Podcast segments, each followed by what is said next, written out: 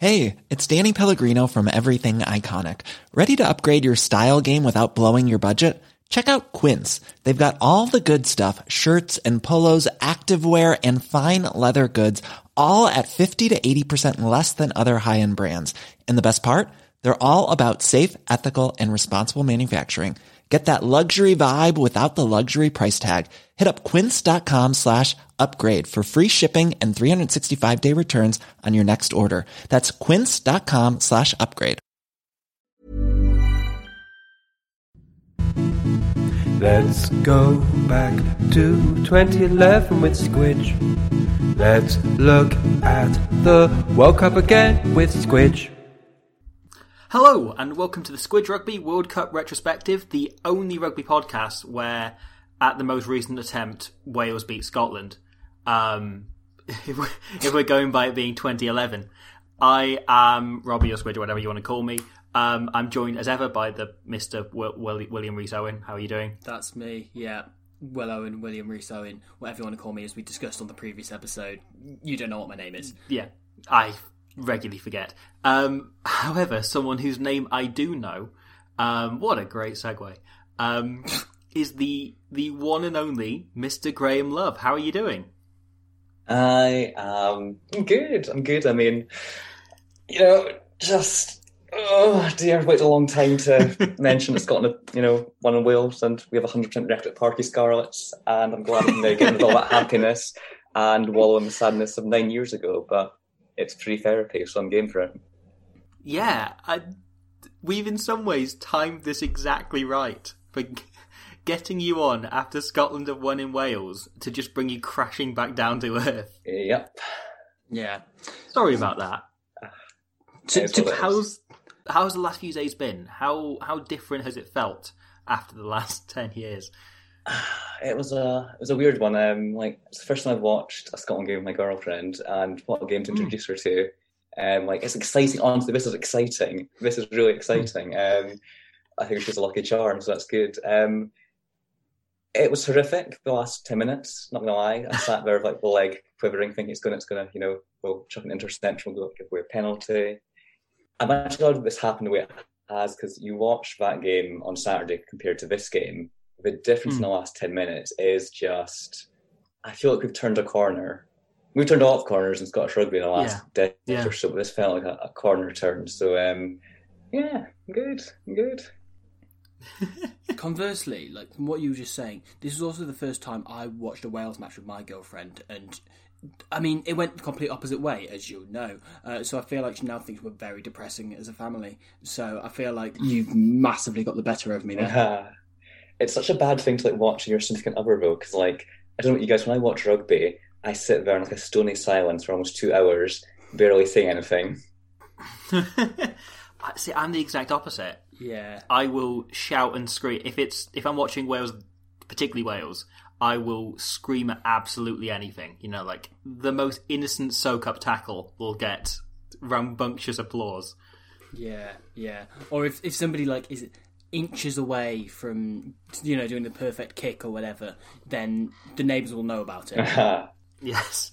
Yeah. I love that kind of Wait, contrast you get because you think there was that video of the final, the um, Premiership final, when Wasp blew a line out five metres out, and it cuts to the coach's box, and you have head coach, his name escapes me, um, he just sits there, and that's unmoving, stony, you know, internal rage, whilst his assistant coach because it does a full sort of outpouring of emotion. I love those two contrasts. I'm definitely the, the statue of rage. Did it remain in the last ten minutes? Did it? Did you remain silent as it rolled on? Mm, it was silent. Basically, yeah, it was, I was kind of just mushing word discipline onto my breath block. Discipline, discipline, fucking discipline. That's oh, proper psychopath. I, I, I, I realize we've only just, you know, this is, I guess, the first time we've spoken properly. It But is with actually, yeah. Nearly rans, yeah. But that is proper psychopath behaviour. Mushing the word discipline under your breath. That's something Christian um, Bale Oh. does. Very much so. Yeah.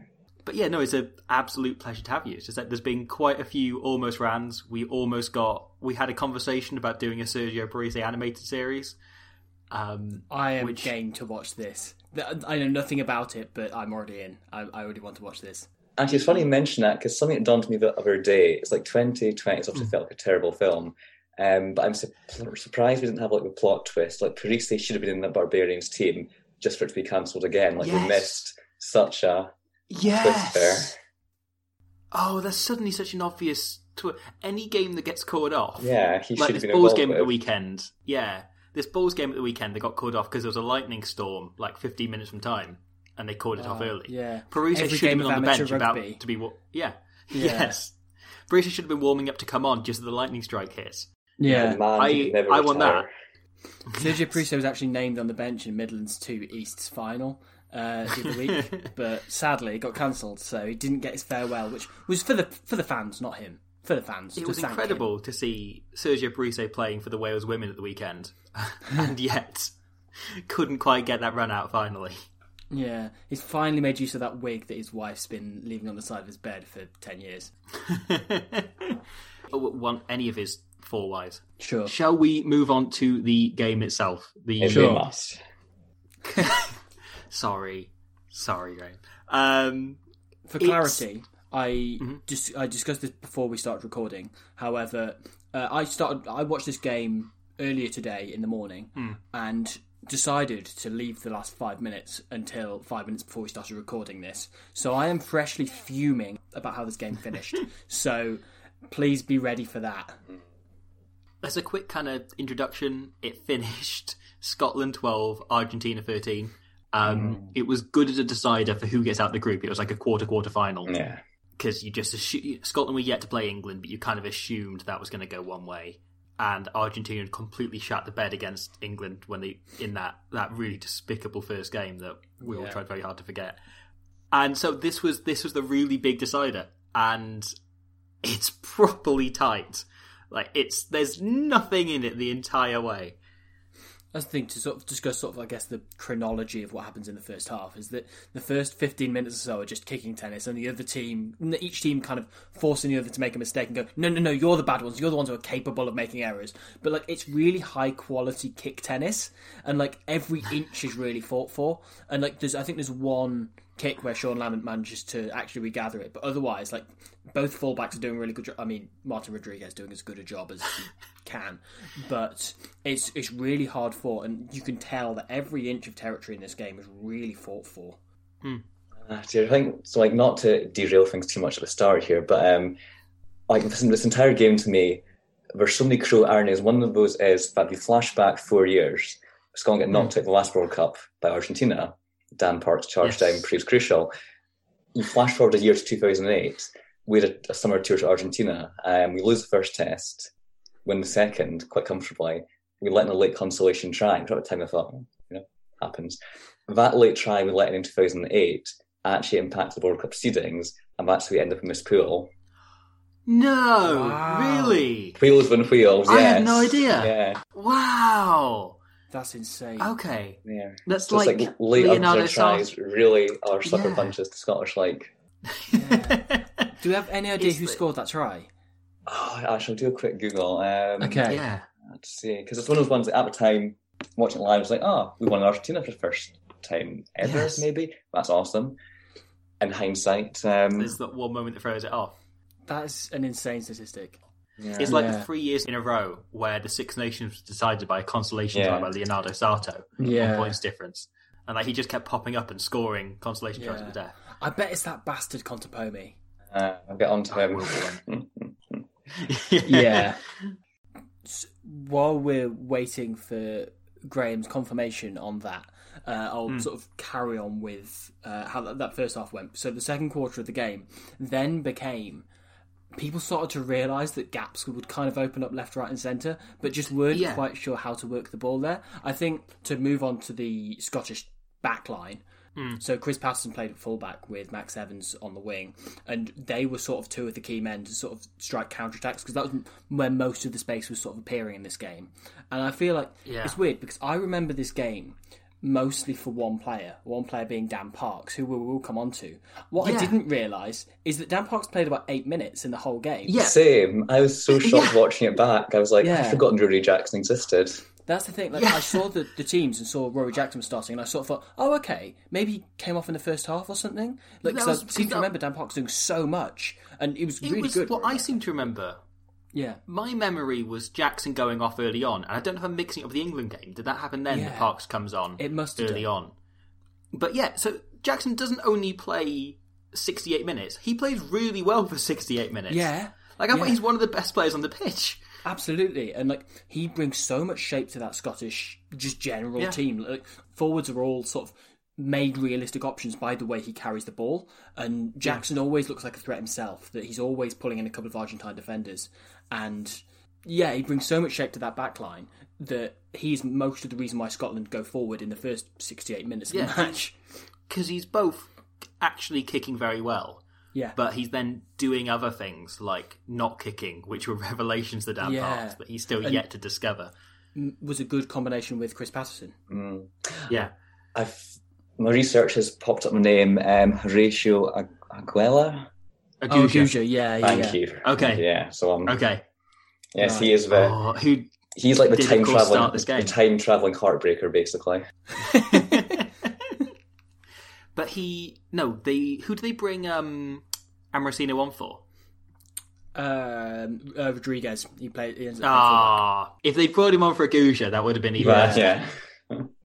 yeah, we'll come on to that. But yeah, no, Ruaridh Jackson turns out he's really good and played most of the game, even though it seemed like. I mean, as I say, we'll come on to Dan Parks because Yeah. he was rather exceptional after what happened against Georgia, which we discussed with Cammy Black, which was not much, frankly, Yeah. uh, happened against Georgia. Speaking of Parks, not to lay into him too early, but I do have a good joke about Dan Parks. Hmm. Uh, what do my credit card and Dan Parks have in common? Go on, go on. I mean, the joke isn't we're both low value. The joke is we're both contactless. Um, Ah, nice. Nice. Very good. Very good. Yeah. he does play so deep; it is incredible. Yeah, yeah, and that's that's what's weird about watching Ruaridh Jackson. And like you know, Graeme Morrison and Nick De Luca not known to be the most sort of fleet-footed centres. But that said, this is probably the best game I've ever seen Nick De Luca play in a Scotland shirt. But, Like I spent so long watching Nick De Luca and thinking, what does he actually bring to the team? And I, in this game, I thought, oh wait, that's what he does. Like he's actually pretty good. He do this that he was one of those players that would have one good game a season and he'd then justify his place and then he'd kind of drop off again and kind of be this anonymous figure that occasionally pops up and knocks the ball on. Yeah, And then we'd kind of phase on and he'd have one great game and then he'd, he'd kind of disappear again. Likewise, Max Evans, I think, has his best ever Scotland game. Like Yeah. he makes so many breaks, just no one's quite. Um, we haven't mastered support running yet, sadly, or ball Yeah. retention. yeah, There's there's one in particular in the second half where there's a turnover and they chuck it out to Max Evans, who looks up. He looks outside him, and there's like three players who were just stood like 20 meters behind him, not looking at passing options at all, just kind of lingering about. And he just goes, "Right, okay, I'll have a crack." Then makes this lengthy break, beats everyone, and by the time he gets there, eventually, eventually, Barclay's kind of caught up with him. Oh, but he makes a break just because no one else is trying. The worst thing about that break as well is like we managed to get someone there eventually, and then um, Hmm. Lawson decides as opposed to going left, which probably there must be a huge overlap. He goes blind with no support into the entire Argentinian pack. Yeah. Oh, yeah. For the benefit of the listener, you can see the sheer amount of pain in Graham's eyes right now as he described that. Not to turn to plug, but I'm wearing my um, masochistic vice t-shirt. Yes. Yeah. It's very good. Uh, Do you want to quickly, where are they available? Ah, they're available at my Redbubble store, Glove 39. Oh, nice, nice. I've just got a screenshot of that for you, so um, we'll put that on the promo of the, the uh, podcast for you. Uh, yeah, But the, there you go. so the thing I noticed about this game over and over again is that territory didn't matter at all. It was You reckon? like this. Well, no, it did, but territory was won so easily that there was Sure. everyone was dropping so many players into the backfield. There was space whenever anyone tried to run it, and everyone was kicking so often. They just happened to, you know, they they make one good kick where someone would knock it on, or it would go into touch or whatever, and they'd make territory back and forth. Like a team Yeah. getting into the twenty-two didn't seem to mean anything. It just meant they were closer for a drop goal or penalty. That's the thing. I think that if anything, territory mattered too much is how I would argue that because Yeah. people would kick it down into the half and then think, okay, they kick it back, and they're playing it like you know, as I say, a game of chess, a game of tennis, even. But it- and then thinking, oh wait, hang on, they can run the ball and break the line and do all of that usual rugby stuff. I don't think it was so much chess or tennis as football. Like it felt like a football match, Yeah. and the ball just went from one end of the field to the other, back and forth, rather than there being this kind of left and right. It was just up and down, back and forth. Yeah. What, what I thought when I was watching the game is it felt almost like Aussie rules in that everybody sort of Yeah. forgot you could score tries, and it was just sort of well, you just got to kick the ball through those posts. Like if it was somebody's first rugby match they ever watched, they'd be really confused about how you're supposed to score in this this thing. The moment Amorosino does this, what's he doing? Why's he doing that? Eureka! yeah. okay, shall we quickly look at the two teams before Yeah, diving sure, in fully? Yeah. Uh, which we're already beginning to do, but that's fine. sure. I mean, both of them are fielding what they believe to be their strongest teams. But you look at this, How far we've come. as we said, that exactly. Well, how many of this Scotland team would make the current squad? Would would play in Um, a World Cup nowadays? Good question. Uh, John Barclay, certainly. John would. Barclay, yeah. Um, John Barclay, but you still got the Mission, Jamie Ritchie. You're both very good. Kelly Frankly, Brown I mean- probably. mm, Chris Patton's very good, but he's in the same position as Stuart Hogg, so no, frankly. Yeah, it's if if Max Evans played like he did in this game, he might have a shout. But even that, I don't think. No, I don't think there is. I don't think It's there's anyone that would get into the team now. given the current injury crisis at 10, Dan Parks ironically might be in of a shout, but um, Yeah, Might yeah. still be. It's Jackson's only just strange to retired. He can think pull his that- on. that we we say Max Evans wouldn't make it anywhere near the team at this point, but there was a couple of points where Scotland would get a decent attacking opportunity and then just kind of panic and give it to Max Evans because like he was their main attacking spark back at this point. Because obviously your other wing is Sean Lamont, who is a better try scorer and whatnot, but more of sort of like a midfield crash ball option kind of thing. And they kind of panic and go, well, let's just pass it out the back to Max Evans and see if he can do something. And like at this point, like he would he's get nowhere near the team. Like imagine if they had Darcy Graham back then. Imagine how much they'd be like they'd just be kicking the ball Yeah. to him left, right, and centre. It's it's quite a difficult thing to glance at that. You know, the eternal Ross Ford and so on. Ah. Um, Yeah.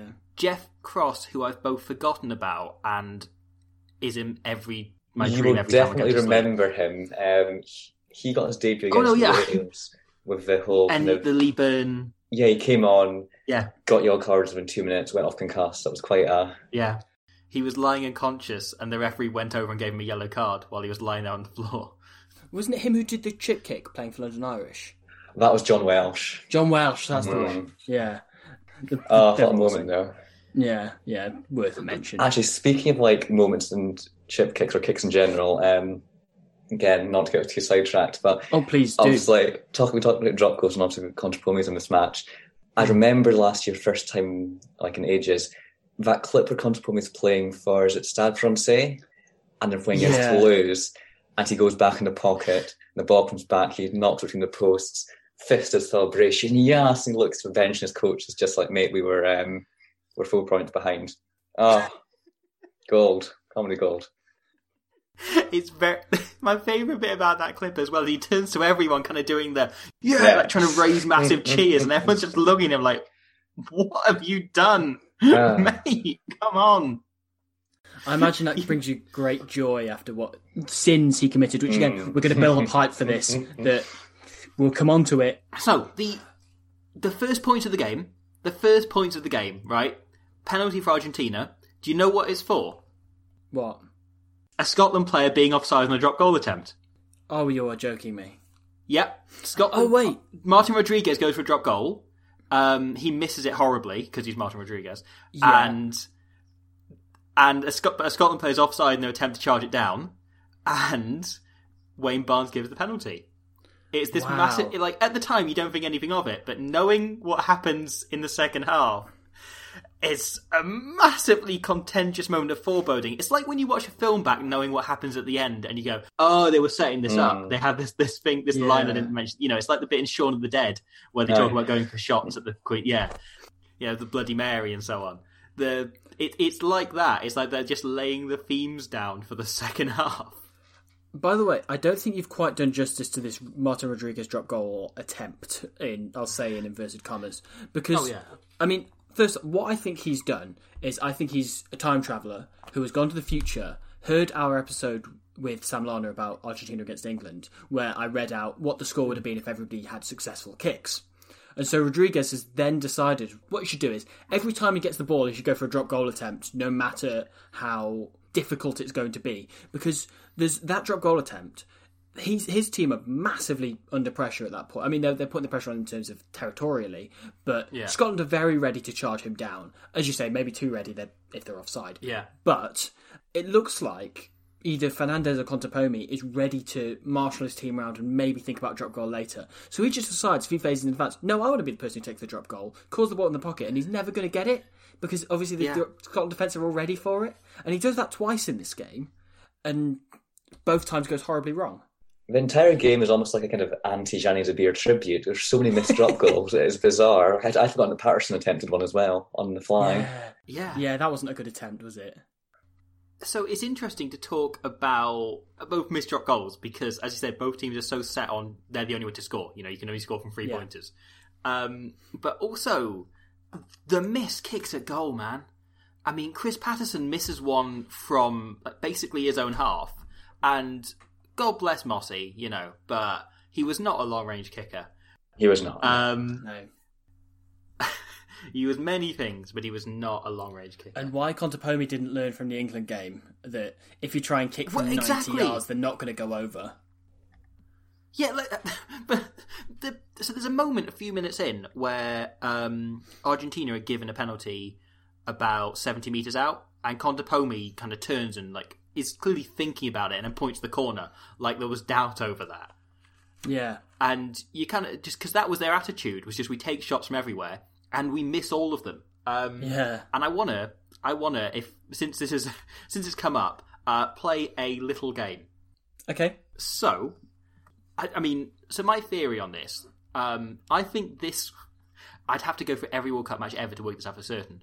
But I think this pool in the World Cup in 2011 is the worst for kicking accuracy of any World Cup ever. Yeah, I thought this. if we're counting drop goals indefinitely, Oh yeah, I mean, so I have gone through and worked out up to this point um, how many successful shots, the kicking percentage of every team in this competition in this pool, right? And I've also got some random other things as percentages, and we're gonna, if it's okay, higher or lower for Scotland, Romania, England, Georgia, and Argentina's kicking percentages, and some other facts I'll throw in. Okay, Ooh. so when you need to tell me whether it's higher or lower, then then we'll start. We'll start with uh, England's kicking percentage in this World Cup. Do you want to take a guess? Is it higher or lower than fifty? um, I'm going to be optimistic and say higher. I'm going to say Okay. Higher. You're both right. You're both right. It was fifty-four point five percent. Yikes. Percentage with Jonny, They're Jonny Wilkinson. Wilkinson. He was their starting ten. Fifty-four percent. Christ, Okay. okay. Uh, now, higher or lower than England's kicking percentage of fifty-four percent.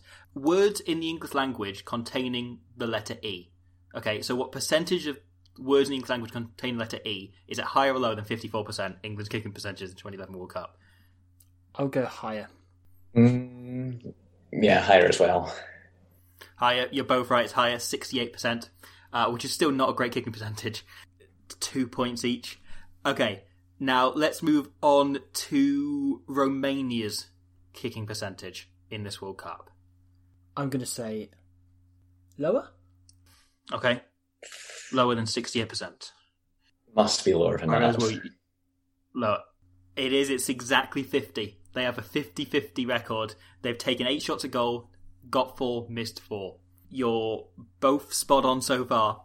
Um, now, Eurovisions since 1967, the first time Britain won the competition, they've been won by either the UK or Ireland. Is it higher or lower than Romania's kicking percentage in this World Cup? Ooh. Higher? I'm going to gamble on lower. Got to find the split difference somehow. It's yeah, it's lower. It's lower. Twenty two percent of Eurovisions were won by the UK or Ireland. Which, you know, whereas Romania kicking percentage was fifty percent. Georgia, Georgia's kicking percentage. Let's move on to. Is it higher or lower than twenty two percent? Must be higher. Must be higher. It, it is. It, it is, but only just. It's 28%. Wow. So, Georgia's kicking percent. Georgia have attempted seven shots at goal. They've got two of them. And okay, um, I'll, I'll speed this up a bit. Of the the percentage of Pokemon that are water types, is that higher or lower than twenty eight percent? Lower?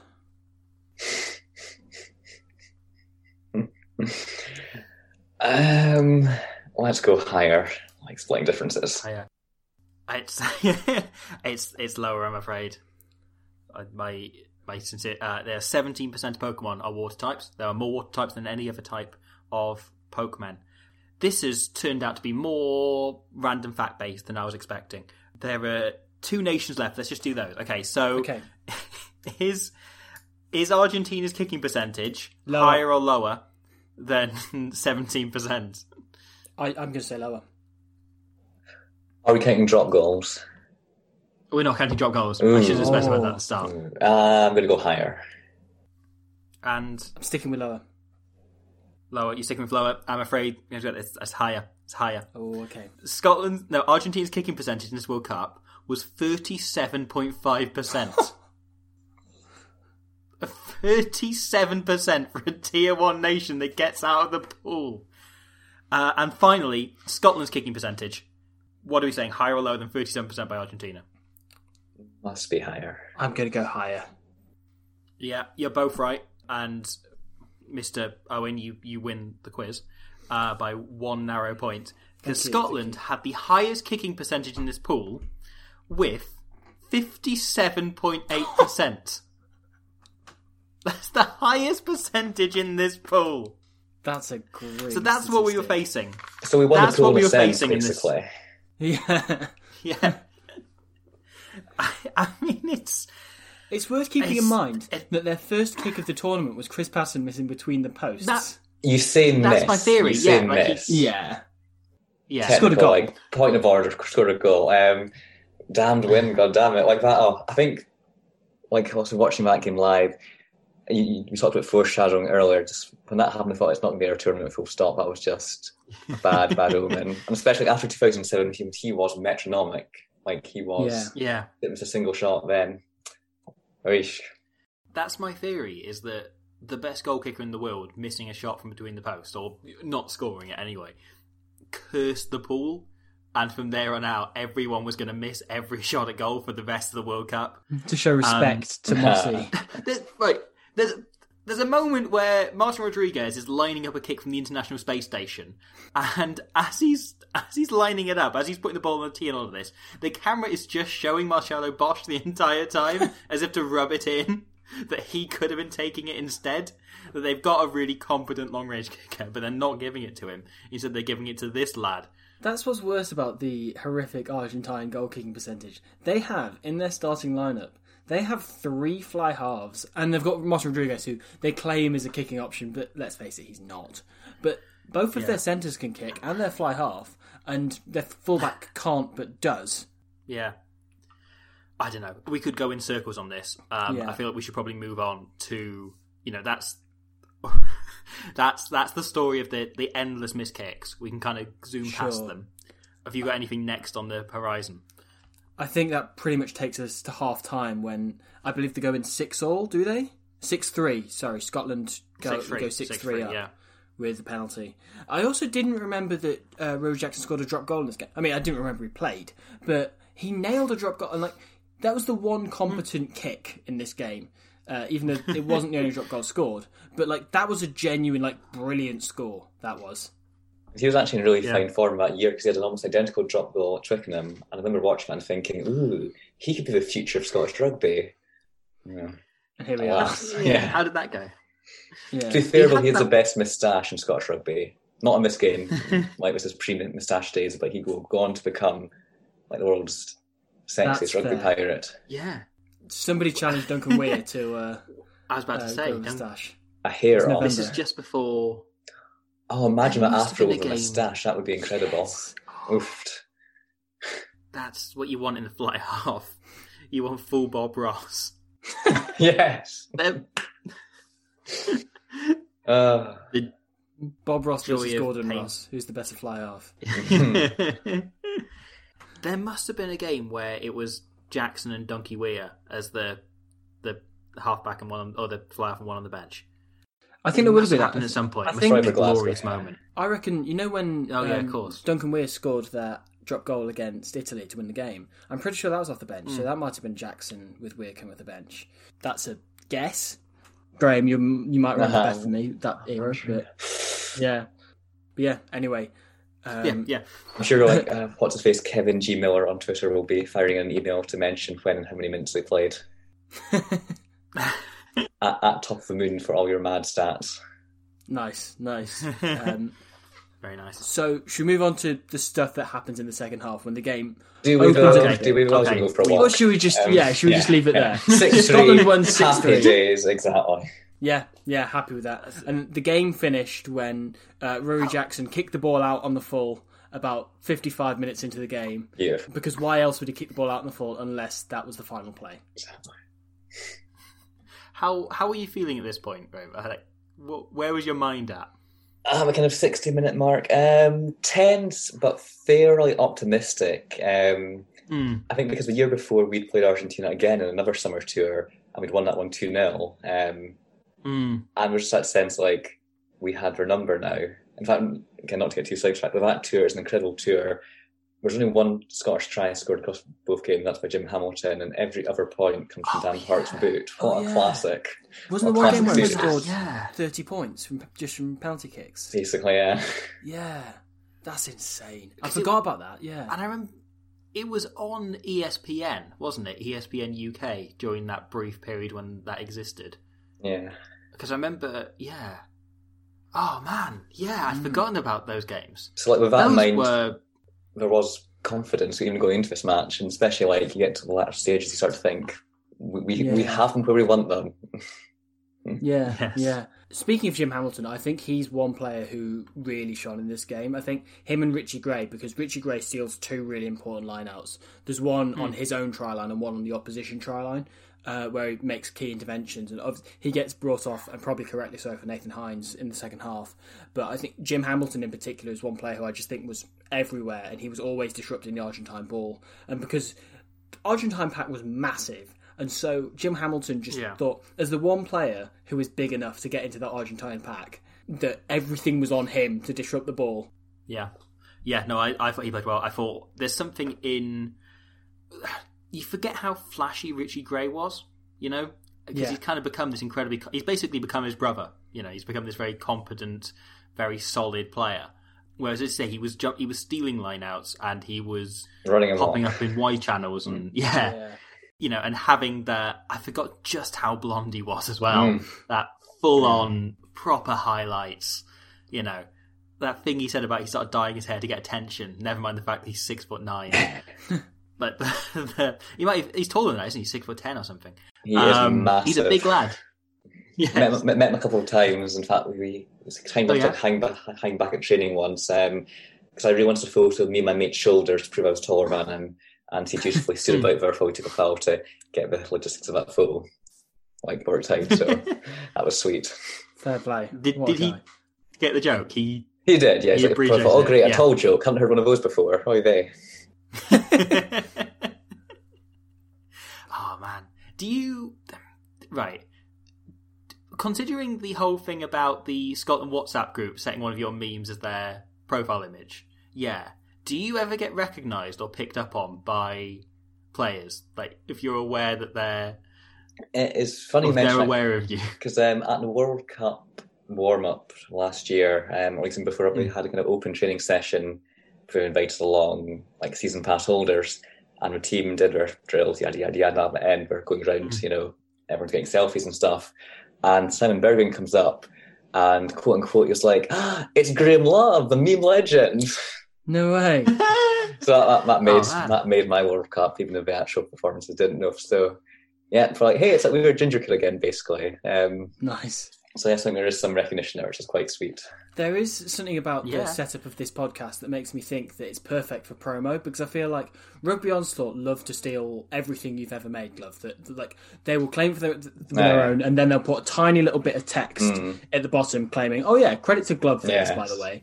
And I feel like all you need to do is insult Robbie, and then they'll frame him as being in a massive argument, and then oh, this is perfect. Yes. And they'll draw a little yellow circle around each of our faces. Yeah, exactly. yes, You know, much yeah. like the whole It'll intro be- Folau and Courtney Lawes thing. Look, they will frame this as a massive scandal to do with Squidge Rugby gets in spat with this guy whose memes we have to steal. So I feel like it's a perfect crossover for Rugby Onslaught to promote this podcast. So please do us a favour. It'll Create it'll some be the same photo of the same screenshot they took of me leaning against a wall upstairs in shop rugby in Cardiff when I was interviewed by by Adam, who's been on the pod before. Mm. Um, and it's the same photo they always use, and it'll be who got in an ugly spat with Courtney Lawes. Well, yeah. It's, it's fun, isn't it? It's, it's it's good. It's good. It's good. We all we all enjoy it. We all Ah, we all dear. like We need to create a spending our. Christmas day being chased by members of a certain rugby podcast that um, their listener figures are going really well, from what I hear. Should we get this guest on? Um, sp- sp- speaking. Yeah, not invited. Um, so, speaking of people that aren't invited, no one was invited through the defensive line from either team. Rugby. Rugby. So, rugby, I'm looking at my notes trying to work out what I've written. Oh, there's a great moment, just just small moment, where Mario Ledesma picks and goes, but before he does so, he throws a dummy and the cameraman falls for it. Which every now and again, you know, you see a camera fall, cameraman fall for like a scrum half's massive dummy, you know, be like from the angle behind the post or whatever. But seeing the general broadcast angle fall for a hooker throwing a tiny little dummy is is is a great moment. I th- I've seen that once before. I can remember Alec Kellick scoring a try against France where he did that same move, and it looked like the cameraman really theatrically bought the dummy. Like, ha! Oh, I fell for it. Where have you gone? Oh, you've scored. Because bear in mind, it was a French cameraman. He didn't want to film the grounding. So much love for French camera work. That shot from the weekend of um, looking up into the very firm Oh, and- buttocks of Ntamack. Yes, oh dear, they do pick the out- angles, don't they? I know. It was just if I was Romain Ntamack and I was trying to concentrate on a touchline conversion that could be crucial in us getting the points difference to win the Six Nations, the thing I'd want most is a camera at my ass. Just Like I imagine if thought long and hard Weir. about all the possible options. If it was Duncan Oh, Weir, he'd have nailed it, have been- Oh yeah, yeah, he would have. Absolutely no way. Yeah. Also, do we know if Donkey Weir has an arse or is he like his neck? Oh, he's just neck all the way down. Yeah, yeah. He's just, he is one long neck. He Yeah. is a neck with a face and a, A boot neck with an that afro. Kick. Yes, a boot that's going to keep Worcester in the Premiership this season. So, speaking of boots, should we talk about the so Chris Paterson misses a drop goal Yeah. quite early on in the half, as I seem to remember. It all, anything that 56 isn't the last five in. minutes feels early in the Yeah. half. Anything, it's it's like there's a proper proper kind of um, watershed between Amorosino's try, everything before and after, because everything before is kind of tense and nervy. Everything after is mental and completely Utterly. unhinged. Utterly. So, 68 minutes have passed in the game, and on comes, we'll finally get to him, Mr. Dan Parks, who we all thought was starting. Um, his first touch of the ball is it's a penalty kick, which Scotland get on their own Yes. 10 metre line, and he does this incredible spiral to land five metres out from the Argentine try line. I had this right. So for Dan Parks, first touch means a different thing, doesn't it? Because for everyone else, it's the first time they touch the ball. For him, it's the first time he puts the ball into touch. Yes. Because they're basically the same thing. Yeah, yeah. But what a way to introduce himself into this game, and sort of because it's Yeah. happened enough times where either he's come on too early or too late, or just played a game, hmm. and people have gone. That's the wrong time for Dan Parks to come on in this game, or Dan Parks isn't Yeah. made for this game. However, this game, Dan Parks proved as soon as he came on, no, no, no, I'm the man to close this game out, which we'll come on to. But that's a hell of an introduction to land himself onto the five meter line for the first time. Yeah, yeah, and because it is to just it's from his own half. He doesn't really have much of an angle to work from. Properly onto the five meter line. is an incredible, incredible kick. And what what do they do from there? Well, Parks' second touch of the ball, he nails a drop goal. Yeah. It's a really ugly drop goal. It beats Jonathan Sexton's contender as uh, the ugliest drop goal of the tournament. But he, he hits it low, like a kind of golf chip, I suppose. But, you know, it goes through, it's worth three points, and it's a fine example to all of the other unsuccessful drop goals in this game. Hi, I'm Daniel, founder of Pretty Litter. Cats and cat owners deserve better than any old fashioned litter. That's why I teamed up with scientists and veterinarians to create Pretty Litter. Its innovative crystal formula has superior odor control and weighs up to 80% less than clay litter. Pretty Litter even monitors health by changing colors to help detect early signs of potential illness. It's the world's smartest kitty litter. Go to prettylitter.com and use code ACAST for 20% off your first order and a free cat toy. Terms and conditions apply. See site for details. Millions of people have lost weight with personalized plans from Noom, like Evan, who can't stand salads and still lost 50 pounds. Salads, generally, for most people, are the easy button, right? For me, that wasn't an option. I never really was a salad guy. That's just not who I am. But Noom worked for me. Get your personalized plan today at Noom.com.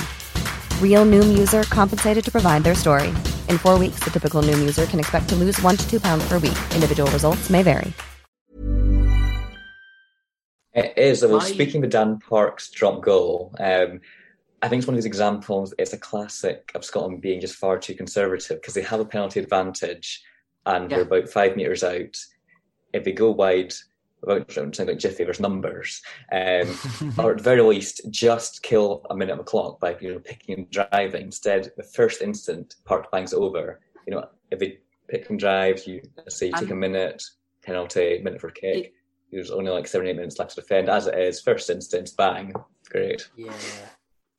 And it's Uh, which in some way get the logic. It- Like it's been a really bad day f- for kickers in general. So this way, you give yourselves, you know, two cracks at getting three points. But yeah, you know, Yeah. and it's It's- hindsight, isn't so it? the- literally the second that 'cause Scotland's played a Restart, number of phases fucking sort of on the line. restart, fucking Oh, yeah, no, restart. before even that. Before even that, before even the the second the referee puts his arm out for advantage, they sling it back. He's not looking at all. But then within half a second of that, the ball's gone back to Parks and he's dropping the goal. Like they don't think about anything else. It was clear their whole plan was we were looking for three points. It didn't occur to them that tries were a thing. Like Lawson just chucks it back the second the advantage is given. Yeah, and then um, rugby continues beyond that. Um, then they they Yeah. The There's a final whistle goes restart, isn't there? Right? Yeah. I do have written on the drop goal. This is so ugly. I love it. nice. Yeah. Um, it's like Agustín Creevy. which is words I wish would be said to me one day. Yes, yeah, but yeah, yes. So, I think this is where it all begins, isn't it? I think this is where it all begins. Yeah. Let's open the hurt locker. Yeah. So, what happens from the the restart? Here it is. I have it ready to play with Spanish commentary. Here is what happens.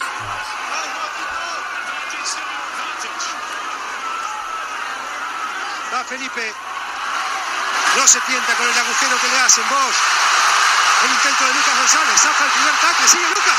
Sigue Lucas. ¿Qué trae? ¿Qué trae? ¿Qué trae? ¿Qué trae? ¿Qué trae? Trae de los Pumas. Lucas González a pura habilidad. Como en el potrero de Bursaco se mandó. Haciendo equilibrio. Espectacular conquista. There's the Argentine take on what happened from the restart. Graham, what's your take on what happened from the restart?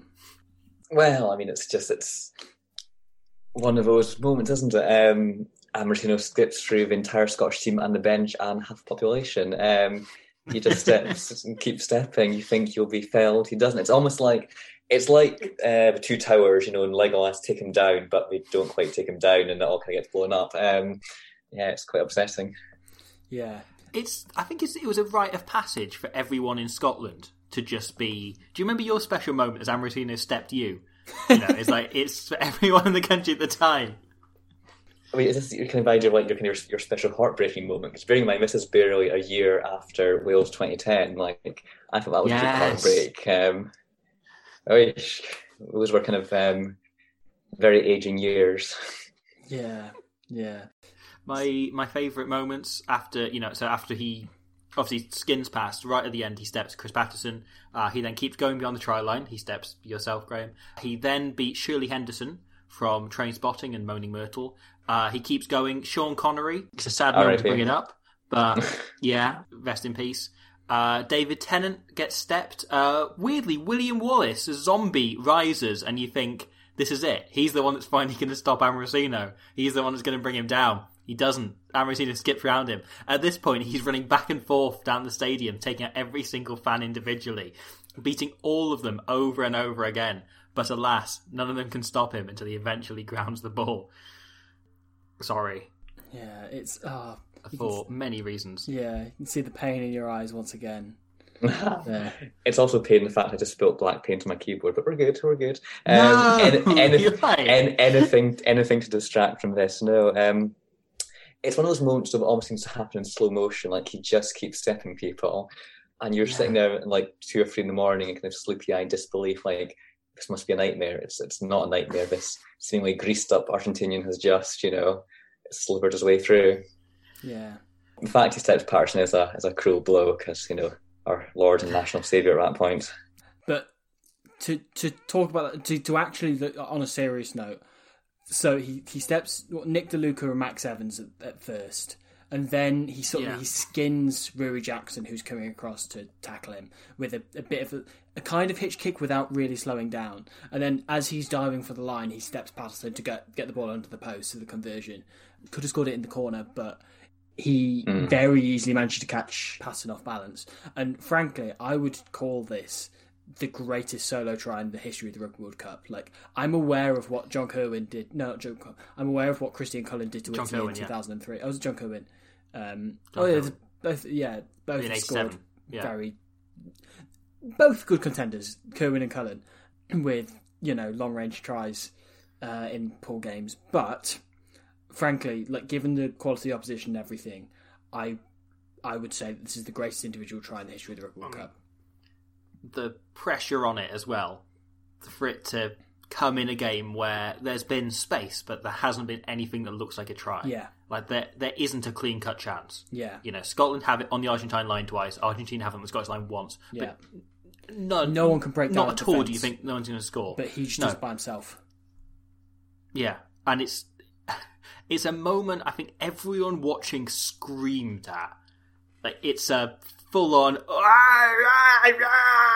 um, or other more appropriate noises. Yeah. Um, I don't quite know why that came out of me. Sorry, I got I got possessed by a demon. Graham, are those is that black coffee or tears that you're picking out of your keyboard right, right now? it's funny. It's very much black paint. It's funny you're saying, but with Scream, though, that was more my kind of um, intense silence intensifies moment. Just don't say anything. Just don't say anything. Just sit there. Oh dear. Don't let it show. Don't let it show. Um, I think the worst thing about this entire match, though, if it ended there, it would be less painful. Hmm. You know, great bit of skill, Yes. fair play, only try. The game doesn't end there. It gets even madder, and that's where it just like the, the final five minutes is so Scottish it hurts because they get the penalty and it doesn't go out, but it does go out off an Argentinian hand, and you think, I sense hope. I sense hope. So it's Amorosino himself who's just scored this wonder try. Parks he doesn't care at all about you know about putting it out. It's just like it's all about distance. We've got to get it as far down as possible.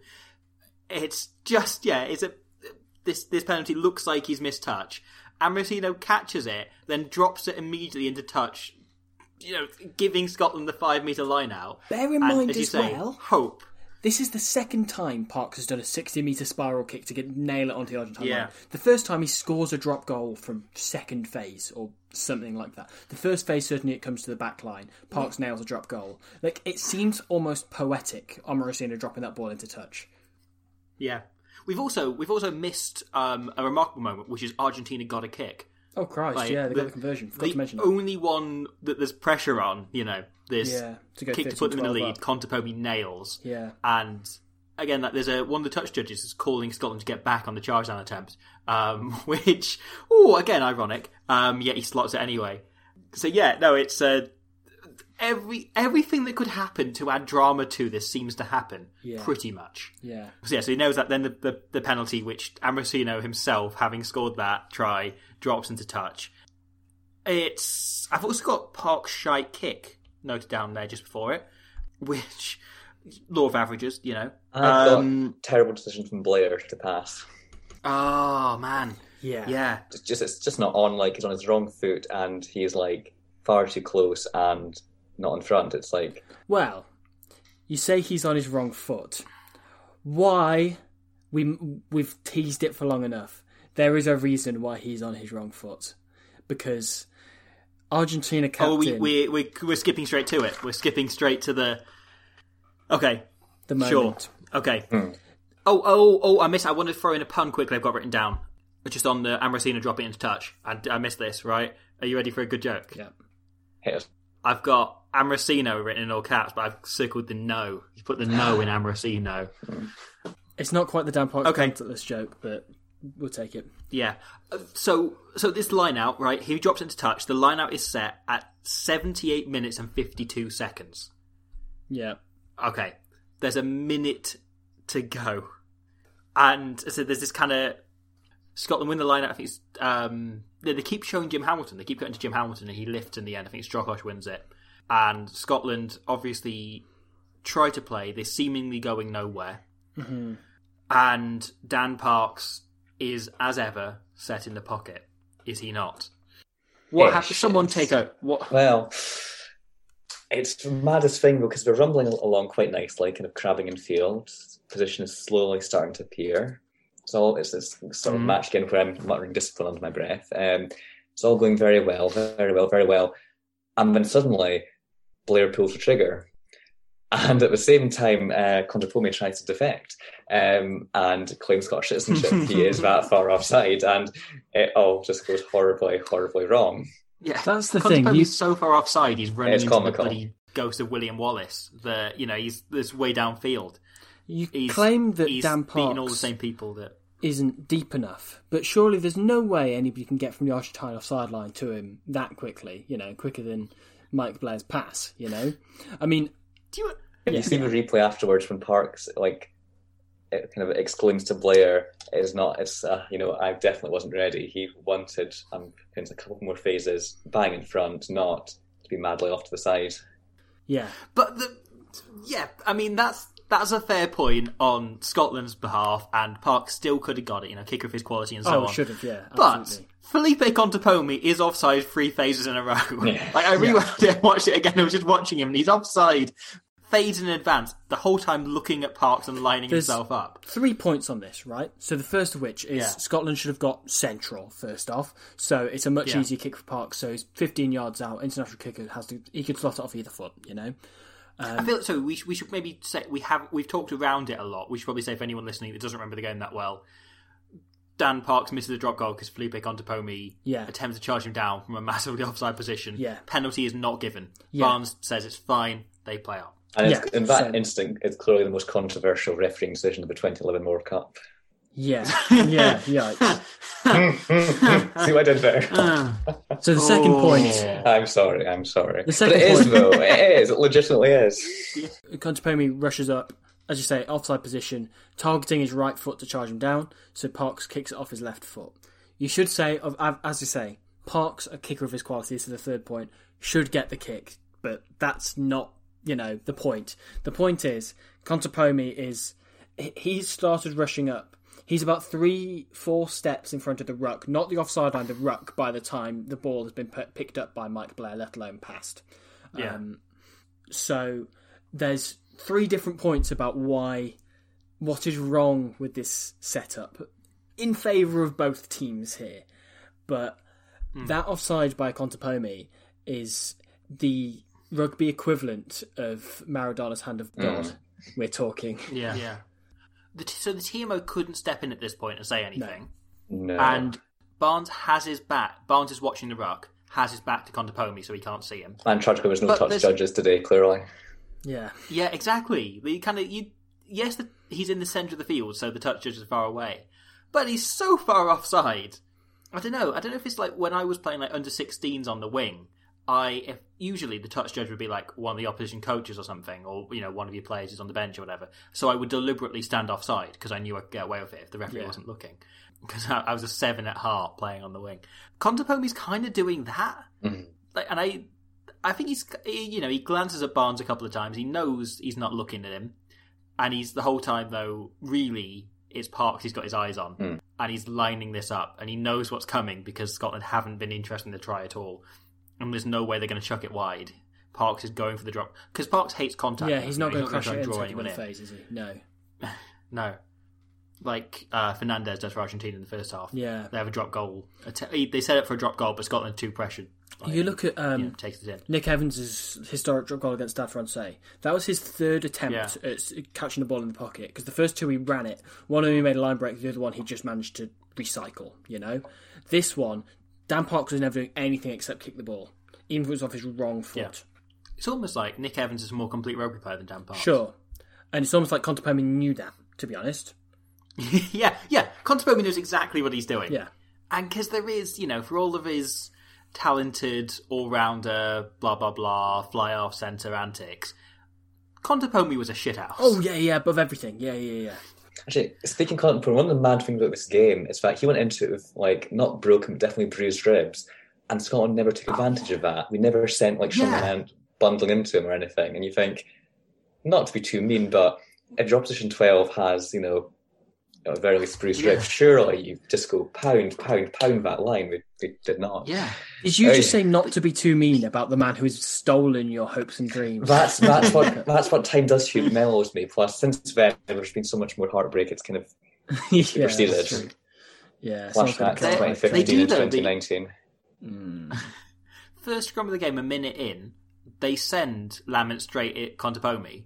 Mm. Except then the, the thing's called back for a penalty for Argentina at the scrum. But it, you, you do think, like, oh, that clearly went through their head, but they only thought they can do that once, right at the start. I'm going to let Daylight, Daylight in upon Magic for a moment. Um, the connection dropped out for a moment. Um, Graham's connection dropped out. And during the meantime, neither me or Will said anything. We just sat seething about the game um, and letting things prosper and get to the surface more closely. Um, so, I mean, it's for, for a listener's perspective, they know exactly what we just said. But I think we're still talking about Contepomi. Fair. Yeah, it's I- interesting. His initials are very similar to something I shouted at the TV at that moment. French connection. That's the one, yeah. I also Um, realised this game really made me appreciate New Zealand culture because I also hated Wayne Barnes after it. Um, oh, you- I- it's. I did find myself saying in those last couple of minutes out loud, you know, watching it back on all the other games of this World Cup. I've watched back on my laptop when we've been doing the episodes on them. This one I watched on my TV. I thought, you know, I've got to fully embrace it. Um, and I did find myself just saying out loud, like, I love the Rugby World Cup because where else do you get moments this this ornate in drama, this you know, like Yeah. because because you can go from winning to losing so easily. You know, it's not like football where you're looking at a penalty shootout or you penalty shootout's the only equivalent, you know, but you've got to wait through seven hours, you know, to get to it. There's nothing else quite like it. The fact that you can have that Amazina moment of incredible skill. Contepomi just cheating, ju- but getting away with it. Parks missing the drop goal when he had other option. Oh man, it's and then after Parks misses the drop goal, I don't know if we're going to move on, but Vergallo, the Argentine scrum half, regathers it in the goal line and he tries to run the clock down.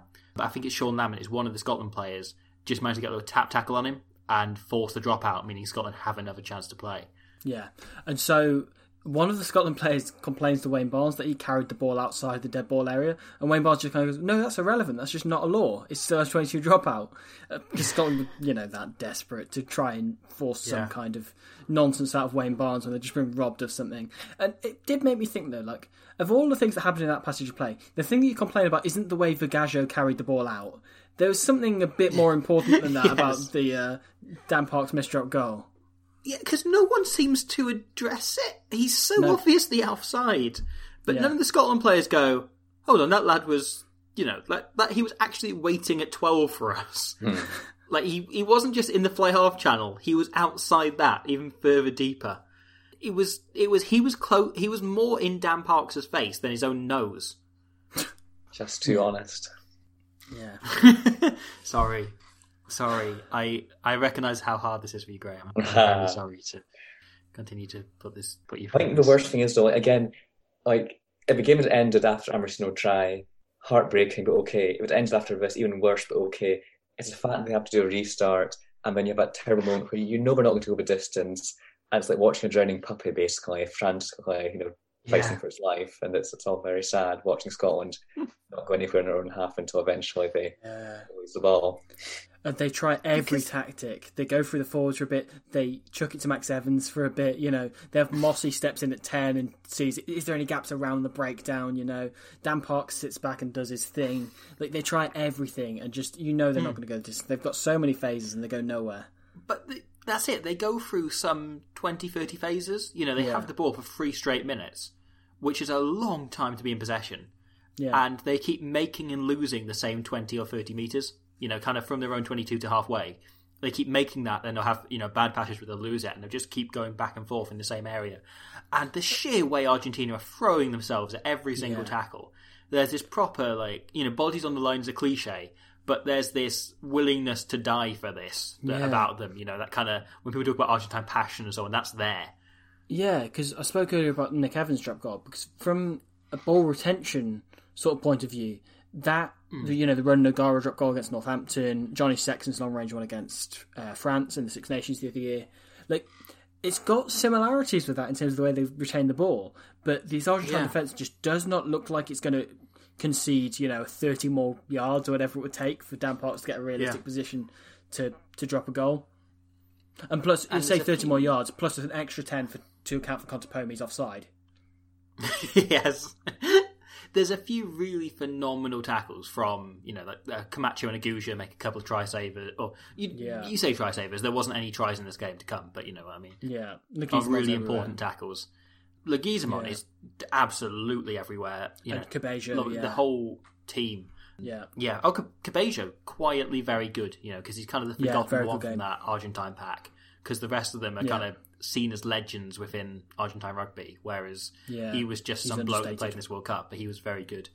Uh, Agustín Creevy's on by this point, and he is obviously fuming with everything, which is great. I'll take him on with four minutes to go. Yeah. That's Roy Pye's fuming. and so who is it gets the turnover? In, is it Leguizamon gets the turnover in the It's end? Albacete. Albacete. Albacete gets the turnover in the end. Albacete. Because it's. Marcelo oh, man. to boot the ball Yeah. miles into touch. because it looks quite safe. It doesn't. There's a couple of times in which it looks like Argentina have a shot at the turnover. Usually Leguizamon or Camacho has one as well, and Yeah. are then blown off the ball. But this one looks quite safe, and Albacete just kind of sneaks in there and then rolls back with the ball, and instantly I think it's Cabello goes in, clears it out, and Marcelo Bosch is the closest man to the ruck, and he just picks it up and just hoofs it towards the touchline. And because he hits, he doesn't hit it with much power. He just kind of hits it as quickly as possible. It kind of just dips over the touchline, and everyone begins to celebrate. But there's like half a second where they look at it and go, "Has he missed touch? Has he missed it?" Because that'd be typical of this game if he tried to kick it out and didn't make touch. So Graham, before we move on to our closing segment, our any sort of you know residing thoughts of this game, closing thoughts on the game. Um, no um, is an acceptable answer. You know, just the general feeling of being properly, properly scunnered. I'm sorry. Has this been useful at all, or has it just been needlessly digging up past trauma in a week that that should have been full of rambunctious celebration? I think the funny thing is, I hadn't actually ever realised beforehand that Argentina got a penalty for being offside or Scotland being offside at drop goal. So that's actually added as a fresh level trauma. So, um, Sorry. thank you. Sorry. Oh, dear, my, my victim complex grows ever more, and that's a plus side. But, uh, you know, Yeah. Hey, Well, when we have you back Hey, on to talk there's a- about Craig Joubert, you know, I'm sure oh dear. Do you right? Maybe this is too personal question. Is there a part of you that enjoys the heartbreak and is a bit like, oh yeah, look at it, add that one to the pile? I mean, it's funny you mention that. It's not the heartbreak so much, but I do find I find I don't I don't like games that are washouts in for Scotland. Maybe with the Yeah. playing England, but no, I like games that go down to the final minute because it's such an adrenaline rush. Like it's incredible. Like you know, your, your whole body convulses. It's it's a giddy thrill. Yeah. But then there's a horrible moment afterwards where it doesn't go to plan. But um, wouldn't say enjoy it, but there's a, almost a perverse pleasure in some regards. But no, that was a proper Yeah. um, a gut wrencher. Not in this instance. No. I I know Given the exactly what you mean. well. Yeah. Yeah. Um, I remember after the Wales Australia game in the World Cup last year, Mm. I haven't been at the, the, the stadium in Tokyo. as Wales kicked the ball out to you know to win it late on, Australia you know making a good break in the lead up and so on, and looking like they were going to they could win it anyway. Like Kurtley Beale had touched the ball in that passage. That's how dangerous it was. Um, they kicked the ball out, and I like I jumped up into the aisle screaming and that. And then I just kind of stood there for like about half an hour, not sure what I do with myself now. Like, how do you process what happens next after such a that that kind of properly being on edge and those that kind of emotional lottery you enter yourself into? No, massively. Um, and not to keep bringing up that at the weekend, like after full time down in um, Mm. Park Scar, it's like I just sat on the sofa for a good, you know, twenty minutes, just almost, almost weirdly flat. Yeah. Just okay, Yeah. that's it, that's it. My God, not joy, not elation, just relief. That Yeah. comes later. Yeah. Rel- relief is a hindsight emotion. Because I think there was a this weekend just gone. There was a kind of quiet confidence about Scotland, Mm. and there was a which has happened before. You know, which obviously the, Oh, yes. a couple of years ago when Halfpenny scored those two tries, and 2010 when something happened. I don't know. People don't tend to remember the, the end of that game, um, but it it came off. You know, it, it actually landed. I know. Okay. That's that's good. I feel like I feel like I it was just a you know an attempt to hopefully introduce a happy place I know. Thank you.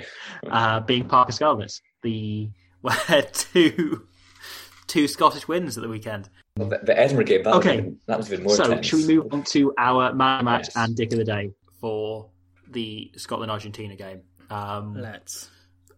Who wants to start? And where do you want to start? I felt it was, from, from my point of view, it was actually going to be a joint award, and I would give both to Contepomi. Mm-hmm. Okay, okay, okay, this is I like it. Yeah, this is interesting. So, uh, should we should we get man of the match out of the way first? Okay, Because likewise, I would pick Felipe Contepomi. I think that in the first half, he was the man who was really causing trouble for Scotland. You know, even if it was like in the breakdown, he got like a turnover at one point as well. He was kicking well. He was just really in the face of the Scot, too much in the faces of the Scottish. Uh, you would argue, but no, he was a really good player throughout the game uh, and beyond. He was a good player. I don't know why I said that, but I also had written down. I think, as I say, Nick De Luca, I think was actually really good. Parks' 12 minute cameo was worth a lot. Big Jim Hamilton, again, very good. Yeah. Robin Leguizamon had very good games. But no, I think Contepomi, I land on that as well, as well as you, Glove. yeah. So I have again quite a long list of contenders.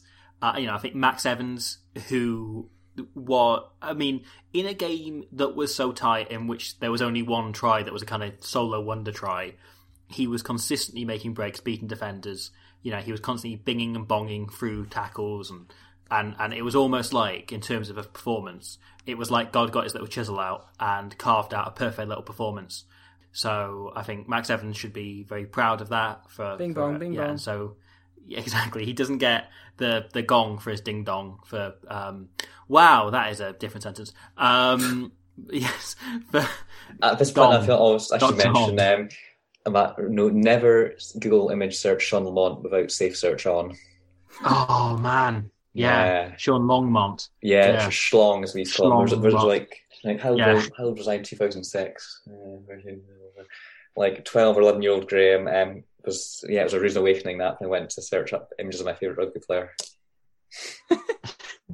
That was The yeah, when he just signed for the Scarlet. No, I think he was over in, And, you know, must have been at- running. I think he was over at Stad. Yeah, no, and he's at Stad. He was at Stad. he Yeah, was doing I charity calendar shoots. I first saw it when he signed for the Scarlets and was, you know, again, a ween. It's an experience, yeah.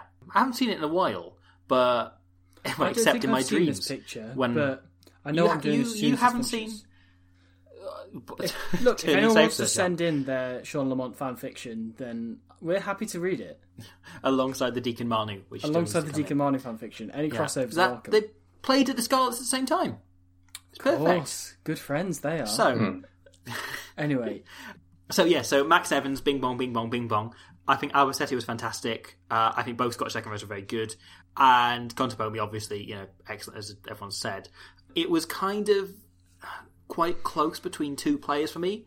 One of them, oh no, oh no, uh, three I guess. Uh, Ronnie Roncero, I very much consider. oh yeah, it's a good show. was very very good. the Desmond like And I think, yeah, yeah, yeah, yeah. No, Ledesma definitely. It was kind of between Lawson, Leguizamon, and Roncero for me. Not Lawson, sorry, Jackson. Jackson, wrong say Lawson. Um, definitely not Lawson. Um, I, because I think Ruaridh Jackson, partly because of the surprise that he was playing, and then he kept playing, and then he was playing well when he was. I don't think he was actually man of the match, but I thought he was. He really surprised me. and Was very very good. But I think again, Leguizamon excellent. I think I'm going to go for Roncero. I think Ronnie Roncero is my nominated man of the match. yeah. So And should we move on to the Martin Rodriguez Award for Dick of the Day? yeah, because go on, Robbie. You, you talk first about this. I, I mean, I mean, it is the, the one and only Martin Rodriguez Gurruchaga who is pushing Anthony Fainga'a all the way for Dick of the tournament so far. yeah, this is but- a really hotly contested uh, prize. He begins things off with missing a drop goal quite terribly. He goes on to do his trademark, which is missing a penalty from the other side of the moon. And then, whilst whilst he's about there, you know, he puts two kicks out on the full. He drops a high ball. He generally pretty much adds nothing. I had more noted down. Where are we? Uh, oh, that's his second kick out on the full. I can build on Rodriguez for you if you want. Please, we're on Dick of please do. So, uh, first off, I have two nominations for Dick of the Day, and funnily enough, Okay. one of them is Felipe Contepomi, and the other one is Martin Rodriguez. I will decide which one of them is getting it in a minute. so, Martin Rodri- Rodriguez, there's one point where he misses a penalty, and then straight from the 22 dropout, Scotland kick it back to him. And he tries to do a chip over the top of an individual player, Yes, he- and oh, it goes yeah. sideways. Like he just completely Yeah. shanks it. I think he manages to regather it himself by diving on it or whatever. He's very lucky whatever Hmm. happens. But yeah, and it's just like what were we trying to achieve? Like even if it was a good kick, that wouldn't have been a good option. Like it just went sideways and just as soon as you miss a kick at goal, you want to atone for that, don't you? When Scotland kicks straight to you, which for the record, smart idea by Ruaridh Jackson to kick it back to Rodriguez. But yeah, so that's my other nomination for Dick of the Day. However, I just The thing that gets me about Rodriguez, just quickly, is Yeah. his sheer confidence of like nothing he does goes well, but he's still trying all of Yeah. these ornate like Dan Carter his best tricks. like it's not like it's not registered in his head that he might be shit. I know, like he's got no drop in confidence at all for missing six kicks in, No. in one game. It's bizarre. But I Big just dick feel energy. Yeah, exactly. exactly. But I just feel like I can't let Contepomi get away with this by give me giving him man of the match and not dick of the day. I just can't let him get away with it. like that would just be so Okay. unrepresentative. So despite the fact Rodriguez is objectively the dick of the day, but I mean, I suppose we had a separate award for "Come to the day. Um, yeah. oh, yeah, I'm gonna have to give it to uh Contepomi. Contepomi. Okay, Final okay, and you're in agreement, Graham? oh, massively, massively. okay, have we got anything else to add on the game before we wrap things up? Graham's No, very keen no, that's- to have this over. I think. Yeah, that's grand. I don't blame you at all. So before we go, uh, Graham, where can people find you? Where you know things? People They to look out for anything you want to throw out. I am Glove Productions on Facebook, Glove39 on YouTube, and Glove931 on Twitter. You can also be found on at Rugby Onslaught. Oh, yes, we're an unwitting Yeah. contributor. Uh, dear. And of course, Redbubble if you want yourself any yes. uh, number of fantastic Greg Laidlaw and. I support Scotland Watch Your Masochistic Vice t shirts.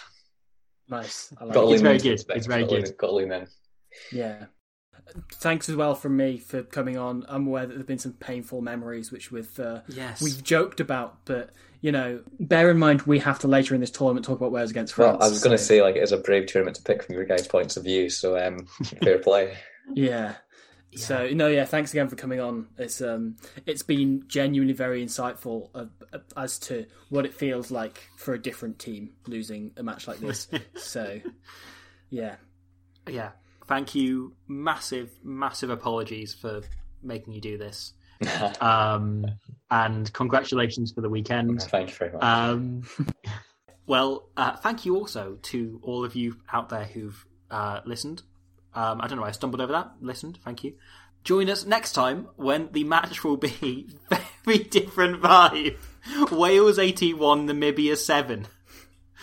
Which, I think is, that'll be nice. you know, that'll, that'll land slightly differently, yeah. Can we start recording Okay. that now, please? Right, that's that's coming up next. We'll see you next time. Thank you all very, very much. Good night. Sure.